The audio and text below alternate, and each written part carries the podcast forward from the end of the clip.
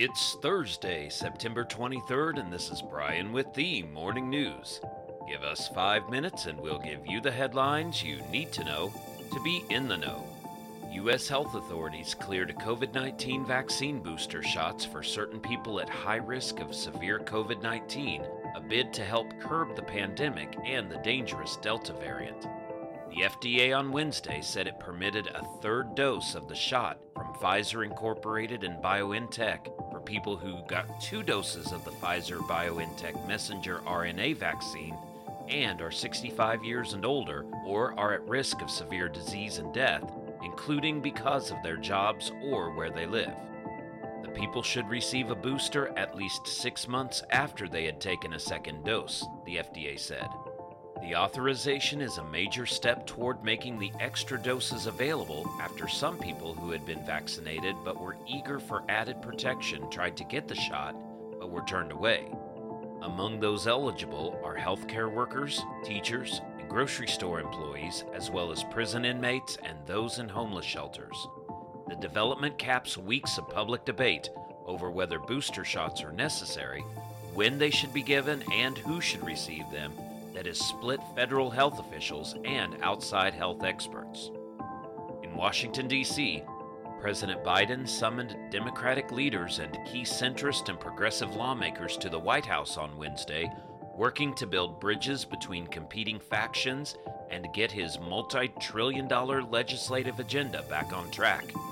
Mr. Biden met with House Speaker Nancy Pelosi and Senate Majority Leader Chuck Schumer and held separate meetings with members of Congress as the party sought to move forward with a roughly $1 trillion infrastructure proposal in the House and a broader $3.5 trillion budget package that together encapsulate much of the president's agenda. As part of an agreement with centrist Democrats last month, Ms. Pelosi committed to bringing up the bipartisan infrastructure bill in the House by this coming Monday. The bill already has passed the Senate and centrists are eager to see it signed into law.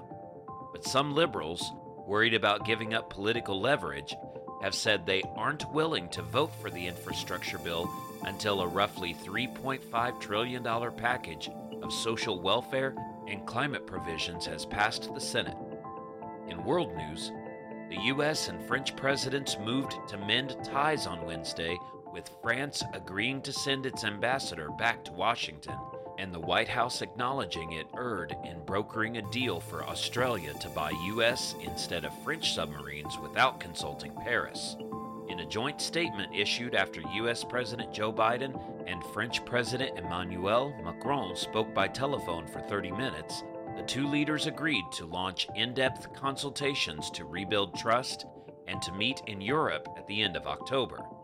They said Washington had committed to step up quote, support to counterterrorism operations in the Sahel conducted by European states, end quote, which U.S. officials suggested meant a continuation of logistical support rather than deploying U.S. special forces. Biden's call to Macron was an attempt to mend fences after France accused the United States of stabbing it in the back when Australia ditched a $40 billion contract for conventional French submarines and opted for nuclear powered submarines to be built with U.S. and British technology instead. White House spokeswoman Jen Psaki described the call as friendly and sounded hopeful about improving ties. And U.S. women's soccer team players sought a collective bargaining agreement that prioritized guaranteed salaries and benefits over potentially higher bonuses and can't now pursue equal pay claims based on a pay structure they rejected, the U.S. Soccer Federation argued in a court filing Wednesday. The women's claim that they were illegally paid less than the U.S. men's national team was rightly dismissed, the Federation argued in its 79 page filing to the Ninth Circuit Court of Appeals in response to the women's appeal. The women have until October 13th to file a response with the court. Now you know, and you're ready to go with the morning news. These headlines were brought to you today by Podmeo. Start your podcast easily at podmeo.com, the world's number one podcast hosting. Subscribe to this daily morning brief on Spotify, Apple Podcast, and themorningnews.com.